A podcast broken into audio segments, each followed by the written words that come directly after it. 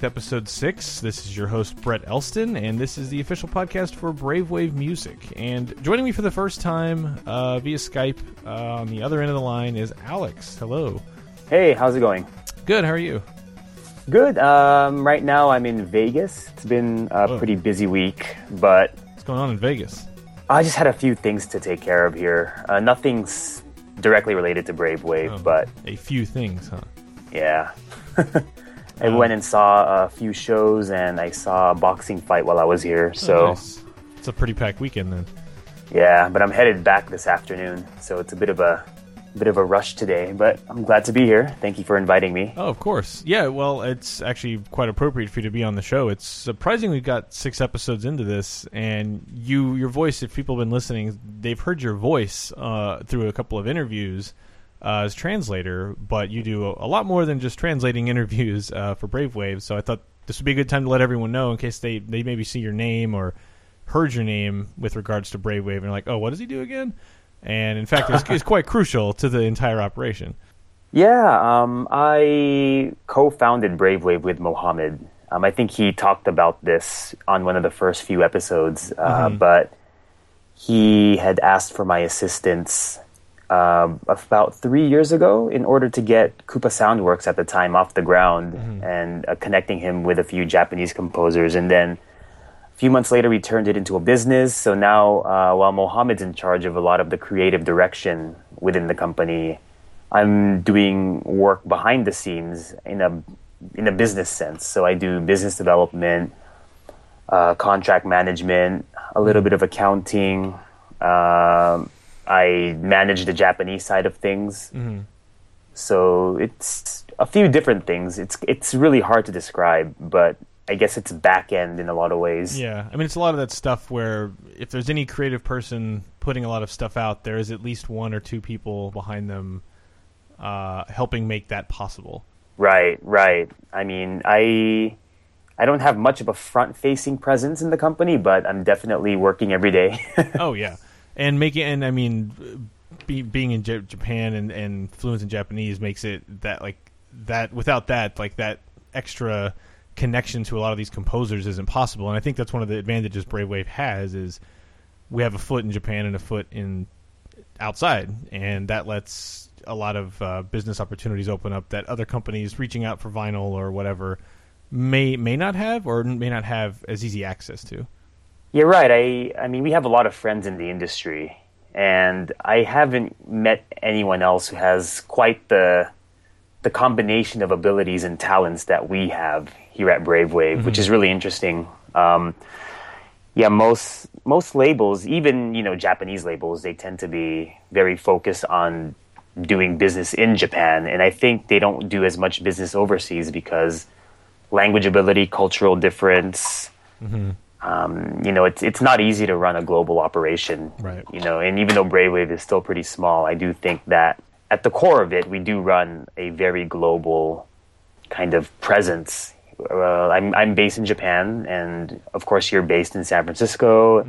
Mohammed's in Kuwait, and Marco's in Switzerland. So that's four different time zones, Yeah.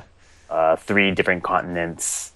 Yeah, It's every a time. lot of back and forth. Yeah, every time we've been like, "What's the time we could all talk?" There is literally no time on a twenty-four hour spot where it's, it's like somebody's got to take the hit every time. Yes, you know, I, I think that's the reason why I haven't had a real opportunity to get on the podcast yet, is because time zone wise, there isn't really a good time that works Yeah. out for all four different time zones.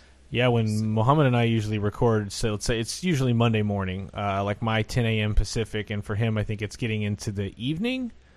Right. Uh, and- but, for you, it's like the middle. It's like midnight or 1 a.m. or something. Or Yeah, I think, yeah, it's pretty late. It's, what time is it in Tokyo right now? It is, Probably let's see, four? 2 and 209 a.m. 2 Right. a.m. Yeah, and it's 10 o'clock in the morning here, and you're in the same time zone as me in Vegas. Yes. think, Yes. So yeah, uh, uh, inside baseball, but uh, it's just one of those one of those things you don't really think about. Like, oh yeah, let's do podcasts, and it's like, oh, uh, hmm, we have to really be careful about scheduling the time.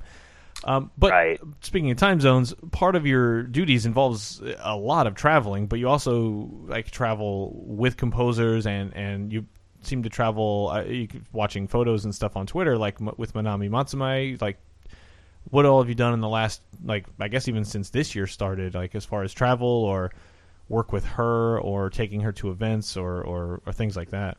Yeah, we've gotten a lot of requests for her attendance in recent years. So I'm trying to count how many times have I traveled with Manami outside of Japan. It's quite a few times now. We went to PAX once, we went to Taiwan once, we went to the States twice, MagFest being the latest one, and then we went to Mexico once. Oh.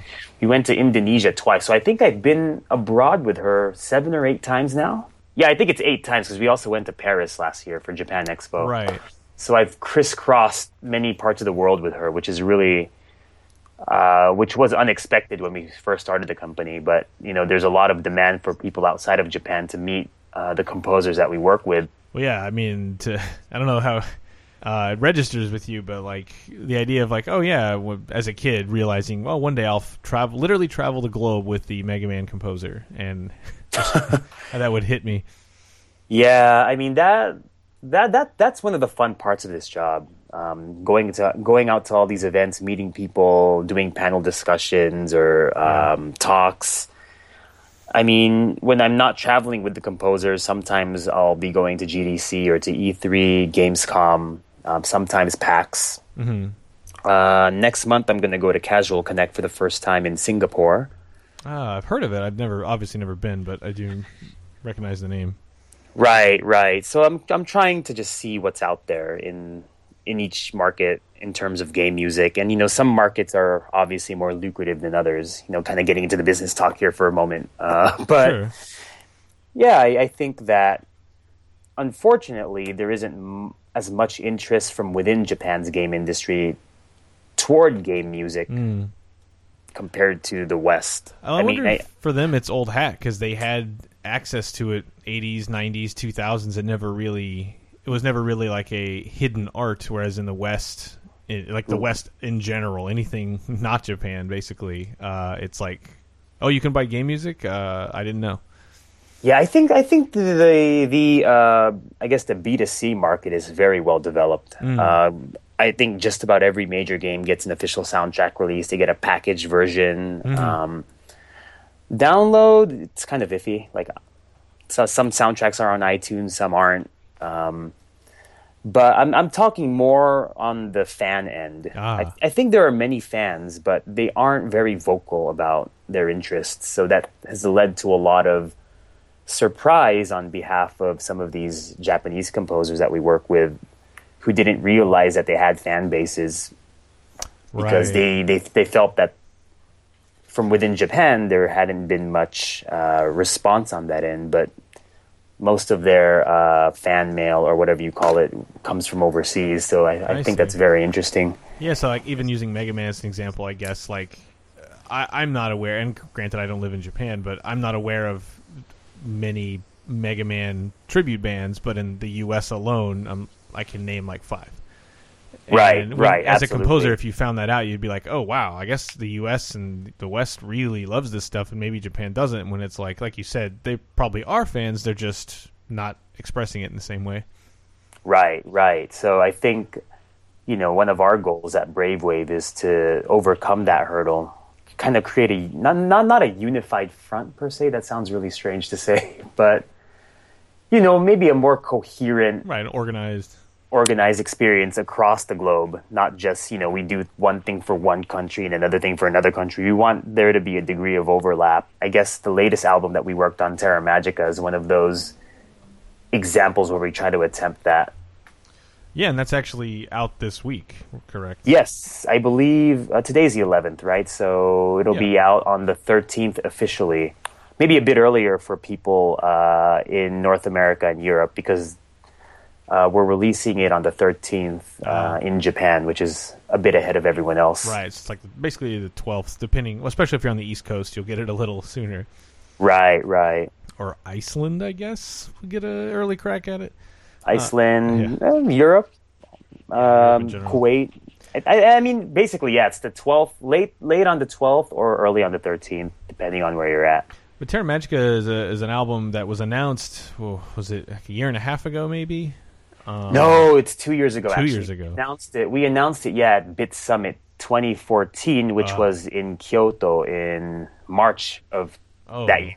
So, yeah, it's been a while. We wanted to get it out originally in 2014 or early 2015, but um, you know, as a small label, we only have so much, so many resources. Yeah, there's only so many hours in the day and projects you can have going at one time. Yeah, and I think for a company of our scale, we actually put out a lot of content uh, with surprising regularity. Uh, so we got Journey out that year instead of mm-hmm. uh, the solo album, which a lot of people liked, thankfully. Uh, and then, like just a few months after that, it was the Yamagishi album. And a few months after that, Heartbeat Circuit, and then Street Fighter Two. Obviously, was yeah. a huge, uh, a great project, but also very time consuming on a lot of fronts. Yeah, definitely. So, yeah, it's good that we finally found the window of opportunity for this album. Yeah, and I guess if if you're listening and aren't totally familiar with it, this is uh, by Sa- Saori Kobayashi, who worked on Panzer Dragoon Saga, Panzer Dragoon Orta, and most recently, I guess, Crimson Dragon. As far as games, game soundtracks. Uh, yeah, she she actually did an Adventure Time game on mobile. I think it was oh. Adventure Time Puzzle Quest. Okay. I mean, it was uh, very interesting because that's another I guess, major Western IP, so it might be her first Western game, but we never really had much of an opportunity to really talk about that. Right. But she did that too, yeah, to huh. be fair. There's that. There's a lot of fun connections there because I remember Jake Kaufman doing a soundtrack for an Adventure Time game a few years ago, and that was really good. Um, right. But then we worked with them, or well, I wasn't at Brave Wave at the time, but then Jake is no stranger to Brave Wave. Yeah, we've we've uh, met him a few times. Yeah. Uh, at most recently at PAX a few years ago. Yeah. So he performed with Manami Matsumae that yeah. year in Seattle. So.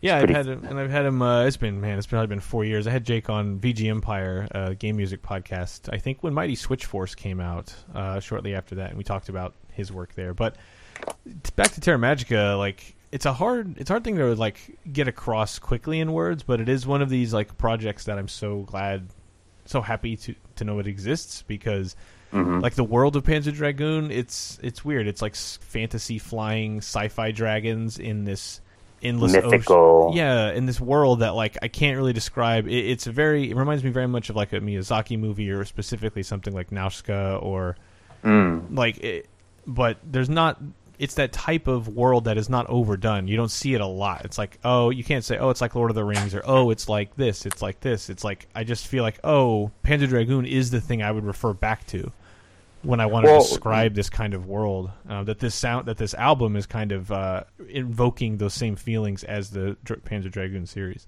Well, yeah, that's that's pretty deliberate. Oh, of course, so, yeah. Basically, I mean, to be honest, when we were planning this album, you know, Kobayashi-san asked me, "So what should I make? What should I compose?" Because it was Mohammed who came up with the idea for a solo album. She hadn't been, uh, she had not been thinking about it officially at the time we had started working together. But Mohammed came up with the proposal, and she said yes. Mm. And so we were thinking, you know, what should we make? Should we make it similar to what she does for Akane, which is more Japanese oriented with vocals, or Mm-hmm. Should she try something new or should she try doing something Panzer Dragoon like? And I think she had wanted to do the Panzer Dragoon Panzer Dragoon style the most because I mean as far as any of us either of us are concerned, there's no new game forthcoming. so right, yeah. I mean, basically, the idea was if you had to make a Panzer Dragoon game in 20, at the time it would have been 2014 or 2015, uh, what kind of music would you make? Um, what yeah. kind of themes would you evoke? And how would you uh, apply that with the skills you've gained since uh, the last Panzer Dragoon game, which was about 14, 15 years ago, maybe? Yeah, so, I think Orta was like 02, maybe? 03? Probably, yeah, I think it was. Yeah, just, I think it was like 02 in Japan, and just a few months after that in the states. So it's been a while. Yeah. And, you know, she did do Crimson Dragon, which was also very similar in a lot of respects. Um, but at the same time, uh, I still, uh, I, I, mean, for Crimson Dragon in particular, her original soundtrack didn't even come out with the final game. It was uh, modif- It was arranged by a different composer, uh, which was good, but you know, for her, it's not her, it's not 100% her work, right? And, you know, a lot of composers have a very strong protectiveness over Sure. their work. So if, Yeah. if it's been rearranged and that's the version available, then, you know, the satisfaction level might not be as high. So this was kind of maybe a way for her to make up for that in some ways. Hmm. Yeah, I mean, I, I listened to it all. Uh, Mohammed shared the files with me, and we, we were kind of he was stuck on naming some of the tracks and working with her on like what should each album or what should each track be called, and we were like, you know, I shot some ideas over of like, oh, this song invokes this feeling of like, you know, flight or dawn or soaring or which I, I did love. Uh, her name's Saori. Uh, if you rearrange letters, you have I soar. Which, Oh, really? I did not even think of that. Wow. yeah, I, I was like, I'm like, well, we should, probably shouldn't do that in a track because that's too it's too uh, anagram jokey. But uh, I did like the. I don't know if that's it's probably not irony, but uh, it's the opposite of irony. That it's quite appropriate. Well, I don't. I don't like how eyesore sounds. Yeah, because- yeah, yeah. It's more of like. I, comma, not uh, not an eyesore, but rather uh, I on wings soar. Um, but no, the, it's it's music that if if you you know had access to a Saturn in, uh, back in the day or played Dragoon or uh, well yeah Saga especially I mean that's definitely a difficult one to track down. But for everyone who did I think it touched everybody in a very way that most people who played it won't forget it. And a big part of that is the music. It it sets the tone and the stage and it gels with the world so well and then even when you look at the album art uh, it's from the illustrator who worked on the series and Yeah. it just all it just ties it all together so well where you can kind of feel like man if there were a new game this is like this is what would have come with it Right, right. And I think in that sense, she did a fantastic job. Um, absolutely yeah, the, it's kind of a reunification of a lot of the old staff from the games too. Um, uh, yeah, like I meant, like you mentioned, the uh, artist, the graphic illustrator from the Saturn Panzer Dragoons, and more recently Crimson Dragon, did the illustration for the cover. Um, and then the liner notes are all by ex Panzer Dragoon staff, including the director of the Saturn games, uh, Futatsugi-san, Yukio Futatsugi, who is now at Grounding, and he also, I believe, directed Crimson Dragon. so, you know, this was a nice opportunity for a lot of those people to start working together again, even if, you know, the scale isn't so huge and there's no game to go with it, unfortunately. But as far as I think Kobayashi-san's musical talents are concerned, I think it was a great great chance for her to show what she what she's capable of. And on that note, I also agree that a lot of people really do like uh, the music from Panzer Dragoon. I think that the most notable person is James Mielke, um, who's the uh, the founder and the organizer for Bit Summit yeah um, very very nice guy. Like his favorite soundtracks, uh, according to him, are actually both Panzer Dragoon Saga and Orta. So Nice.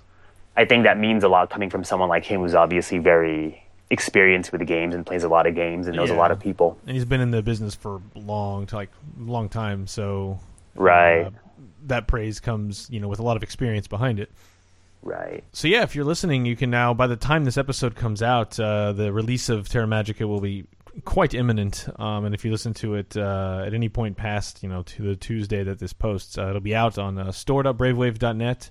Um, it'll be right there up at the top. Terra Magica. I encourage everybody listening to check it out. And and if if you know, this is just one of those projects that that Brave Wave really is known for. Of as composer who maybe never knew the extent to which they their music was appreciated in the day, and this is a chance for them to put out something new that's completely from them and from the heart, and a, an opportunity they might not have ever got had Brave Wave not been there.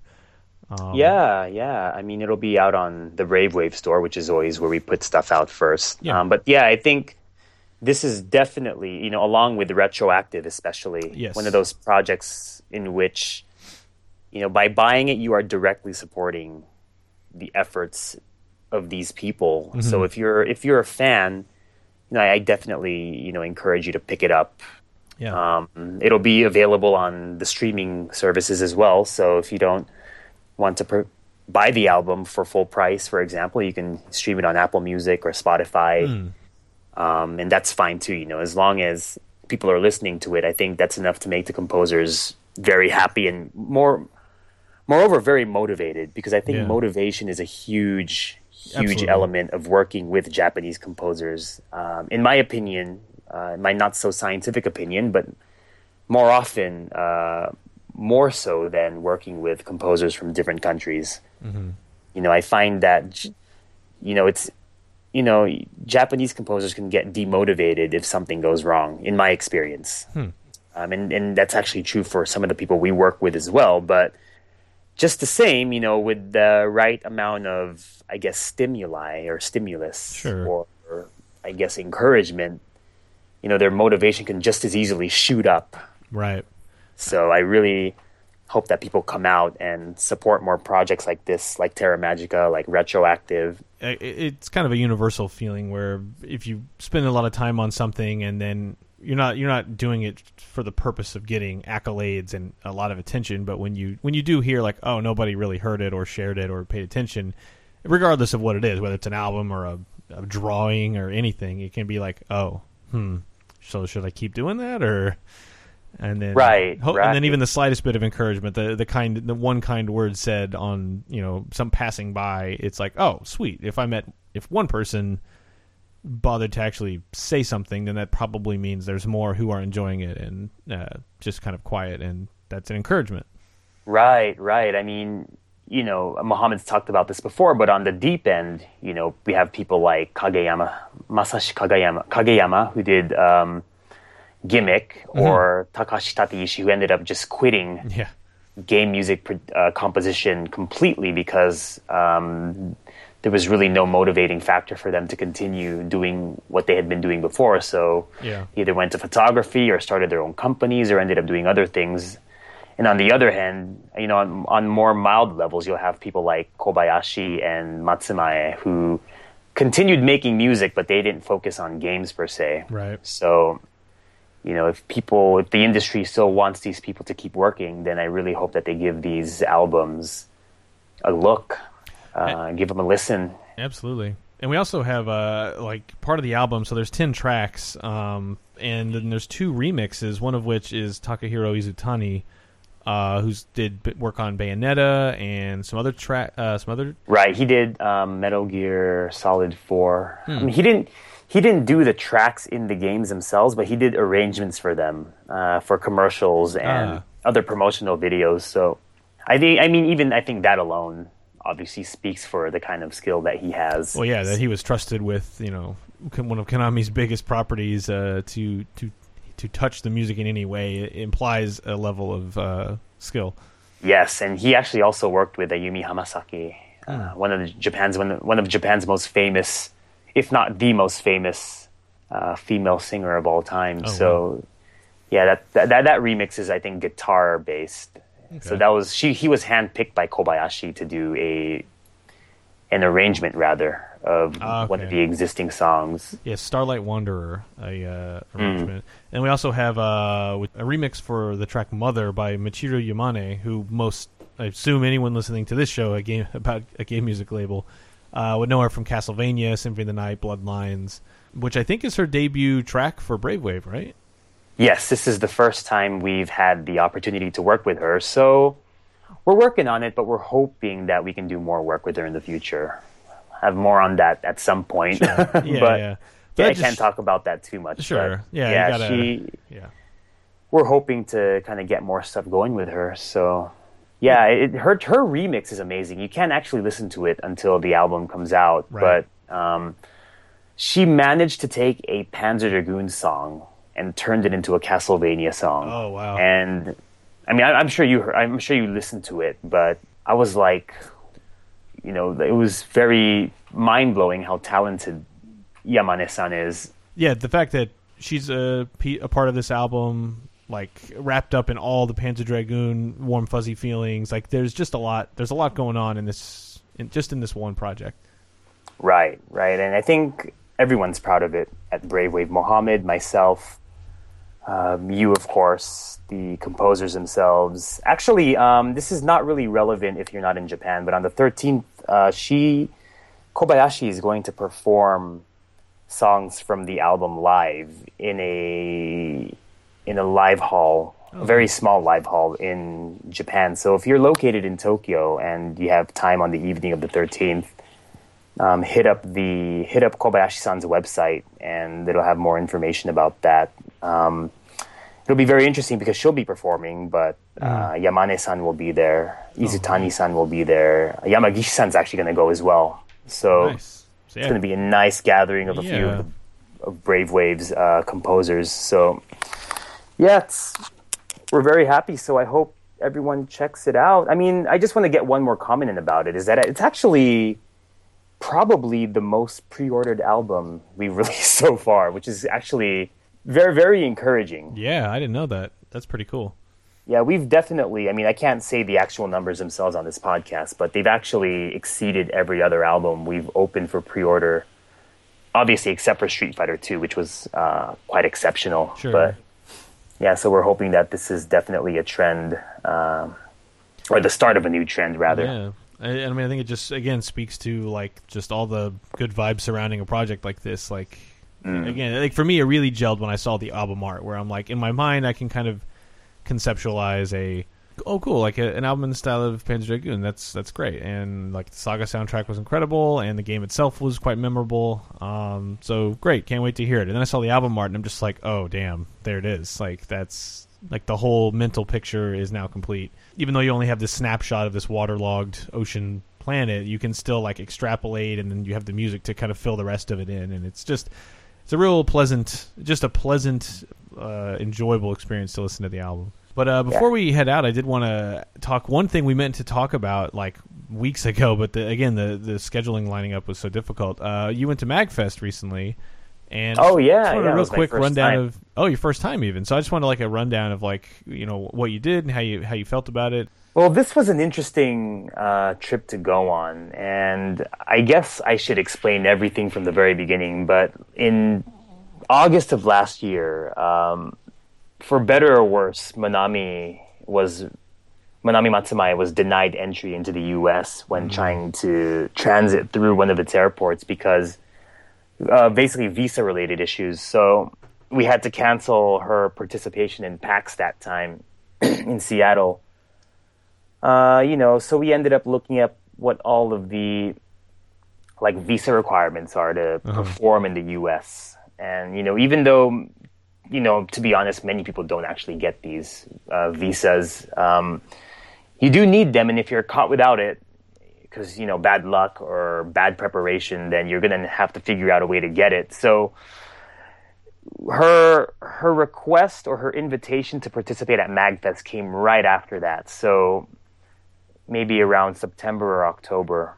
I think September. So so we so Ma- Matsumae-san and I spent months agonizing over getting the proper visa credentials hmm. and you know, ne- you know, talking with the people at Magfest to give us those visa invitations or those invitation letters, and trying to get the whole thing sorted out. But you know, long story short, we didn't get the visa till maybe the visa till maybe like a week before we were supposed to leave. Oh, Ugh. Right, so it was basically six months of you know waking up every day wondering, okay, will she get her visa or not? Should we book tickets? Should she spend weeks rehearsing uh, for her performances with the other band members at Inti Creates? You know, but long story short, she she got the visa, um, so we did manage to go, thankfully. Yeah. But yeah, that, that just goes to show people what kind of job I have in the company. It's making sure problems like that don't ever happen again. Right, yeah. They're, they're kept to a minimum or they're prevented uh, to the greatest extent possible.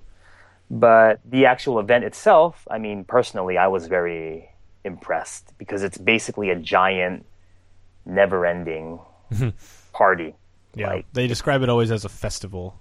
it, it is, yeah, and and almost every sense of the word, I do think it's a festival. The only thing they don't seem to have are parades, is, and kind of a logistical nightmare. But yeah, it, it's in National Harbor, Maryland, which is near DC, um, in the Gaylord National Convention. So it's a huge hotel slash convention center. So there's usually like a bunch of performances going on by artists from mostly America, but also other countries, including Japan. So this year, the MagFest committee, uh, those wonderful people, wanted to have the band from Inti Creates, so Ippo Yamada, mm-hmm. Jun Kawakami, and a few other members. Uh, they they did game soundtracks such as Mega Man Zero uh, mm-hmm. the Gunvolt games, uh, and more recently, more recently, Mighty Number no. Nine. So because of Mighty Number no. Nine, um, they wanted the Magfest committee wanted Manami to attend as well. So it ended up being her performing with the members of the Inti Create band and she also did a few tracks from uh, Mega Man One as well. So yeah. it was very fun, and she also had a good time. She did a panel discuss, not a panel discussion. She did a talk uh, on her experiences as a, as a game composer. Uh, the fan reactions were obviously very positive. Um, we met a lot of people who, you know, told Manami how inspirational they were to, or she was to their lives as a game composer and that a lot of the stuff they do now is thanks to her. So you know that's keeping keeping her motivation up. Uh, yeah, it was great. I mean, I, her performances are actually on YouTube. Mm. So I think one of them was posted or was linked to on the Brave Wave Facebook page, if not definitely the Twitter page. Sure. So it's recommend people check it out. It's really nice. Yeah, I mean, yeah, it was one I actually had a, a hotel booked, um, but just as has always been the case for the last like five years when I try to go to Magfest, uh, just the timing of it is always something happens or the financial commitment uh, it gets difficult or I don't know. But this was the year I was like planning, plan. I planned like four months ahead, I'm gonna go, and then like a month before, I'm like, I think I actually have to cancel again. Um, but one day because hmm. yeah, yeah, like we said, it's just everybody describes it as just if you like game music, it is just a never-ending party for the entire weekend. I mean, it's not just listening to concerts all sure. day. Um, yeah, there are arcades and... you can play at. Uh, they have merchandise for sale, so it's it's like it's kind of like PAX in some senses, or like other like anime conventions with all the, uh-huh. the merchandise sales. But it's also all about the performances. Mm-hmm. So all about the, the the autograph sessions, the panel talks. Um, and then every year it gains a little bit more traction. Like uh, you know, composer, yeah. composers who you know would never think to travel to the U.S. because like, oh, who's going to be there to care? And then it turns out, oh, right. oh, many many thousands of people are here. Right, right. I mean, Keiji Inafune was actually in attendance yeah. this year. Uh, he was part of our larger group, including the Inti people, Brave Waves people. Mm-hmm. So it was pretty pretty nice event. Um, I definitely encourage anybody uh, to, if you have the the means to go, to definitely check it out. Um, moreover, for composers, I definitely do recommend that Japanese composers kind of look into eventually performing at the event someday. Mm-hmm. You know, we're trying to get you know in the future perhaps other composers from the Brave Wave stable, especially uh, Yamagishi-san, to maybe one day perform. But it, it actually does right. take a lot of preparation, and it's not. In many cases, it's not as simple as just bringing your instrument and just going there and playing. Uh, you have to practice for dozens, if not hundreds of hours before the actual event. Um, yeah, I mean, any kind of live performance, you're gonna have to get your stuff together, get your act together. Yeah, you you have to formulate a performance that will get people excited, and usually that will require a band of at least a few people. So, and I think one popular misconception that exists is that if you're a composer, you automatically can perform your music live and you can do it well, which mm-hmm. is actually not true. Right. Um, when we were working with Manami Matsumae early on, she was actually very apprehensive about performing live because it's not something she had ever done before, and it's not something she had a lot of confidence in. So, just a piece of tri- as a piece of trivia, her first performance at Bit Summit two years ago was a one-handed performance. Whoa. Like literally, she used only one hand on her synthesizer um, because she wasn't confident that she could uh, perform with both hands. Whoa you know, because she, she was a, a, bit of a shy person. Mm-hmm. Um, well, she's not super shy, but she can be camera shy, I guess. Right. Right. and, and uh, this was definitely true when we first started working with each other a few years ago. But you know, all these requests for performances came. We ended up traveling to many places, and at Magfest, she was at it with both hands, like Nice. much more complex, much more well developed. So she's actually come a long way uh, as a live performer, and she still doesn't really like it per se. But I mean, it you know, it it goes back to the motivation that I was talking about earlier. Yeah. If people show that they really want it, then how can she say no? Sure. Basically, Yeah, and to have this kind of attention, like if you're a career that's spanned since you know the '80s, to know that like it's 2015, 2016, and there's still that many people who want to hear more, like Right. that's got to be encouraging. definitely, definitely. So, yeah, keep the good vibes going. Yeah, I don't know if this is necessarily a good place to talk about this, but the Street Fighter II vinyls. Oh, uh, okay. we finished manufacturing them in March, but uh, we've been getting a lot of uh, messages about you know where people's orders are, and you know we're very we're very sorry that there was a delay, but basically. This part of the process is out of our hands because we ship the vinyls from Japan to both the UK and the US. So they're actually actually they're in both countries already, but they're just being um, inspected by the customs authorities Sure. for each country. You know, they're checking to see if there's no contraband or anything Right. illegal about what we're what we're trying to send over to each country. So once, you didn't hide a little something done. in each one of the Street Fighter vinyls. yeah, yeah, unfortunately there are no surprises. but you know, we're we're trying our best to get it out as quickly as possible. So if everyone can just kind of bear with us just a few days longer. Yep. I was Uh, actually well- lucky enough because you were in town for GDC in San Francisco, and I it's the first time I'd actually seen and like held and you know messed with that vinyl set at all. So while while the wait is longer than any of us would like, uh, the wait is definitely worth it because it is definitely a just a magical piece of uh, history. Yeah, I think even even the biggest vinyl enthusiasts will be very surprised at what we've uh, come to present. So it was a lot of hard work, but you know we learned a lot from it, and we'll definitely for our next project, which is definitely forthcoming. I'll just tell you that I can't say what it is, Sure. but we do have a project or some projects forthcoming that will include vinyl and, and include classic games. Yeah. Uh, and a lot of that is because uh, li- listeners of the show and fans of Brave Wave in general, like a lot of people stepped up uh, when the Street Fighter project was announced, and I mean, all that did was kind of ensure that more things like this would happen. Absolutely, yes. So definitely, uh, please keep up with us. Um, Yeah. We'll definitely be talking to you more about that in the near future. Mm-hmm. And if you ordered a Street Fighter 2 vinyl, please uh, just bear with us a little longer. We're going to get this sorted out as soon as possible, and Yeah. hopefully, you'll have your vinyl before long.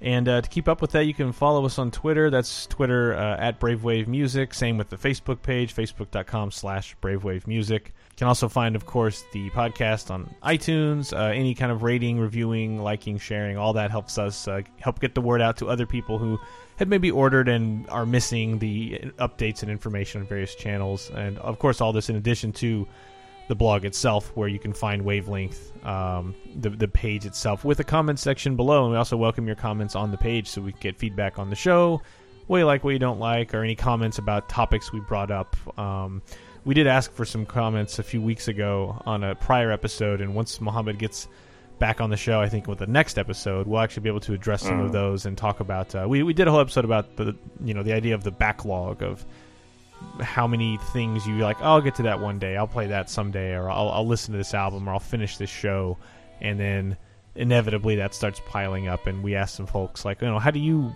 manage with this backlog of things you've been trying to deal with? Uh, so we can read some of those answers on Mm. the air, but. uh Again, always appreciate any kind of feedback and uh, help. But uh, we'll we'll go out with one of the tracks from Terra Magica, and again, we uh, encourage you to check it out. Store.bravewave.net, or like Alex said, on streaming services like Spotify, Apple Music. Um, but thanks for listening, and we'll be back soon with another episode. Bye, guys. Thank you.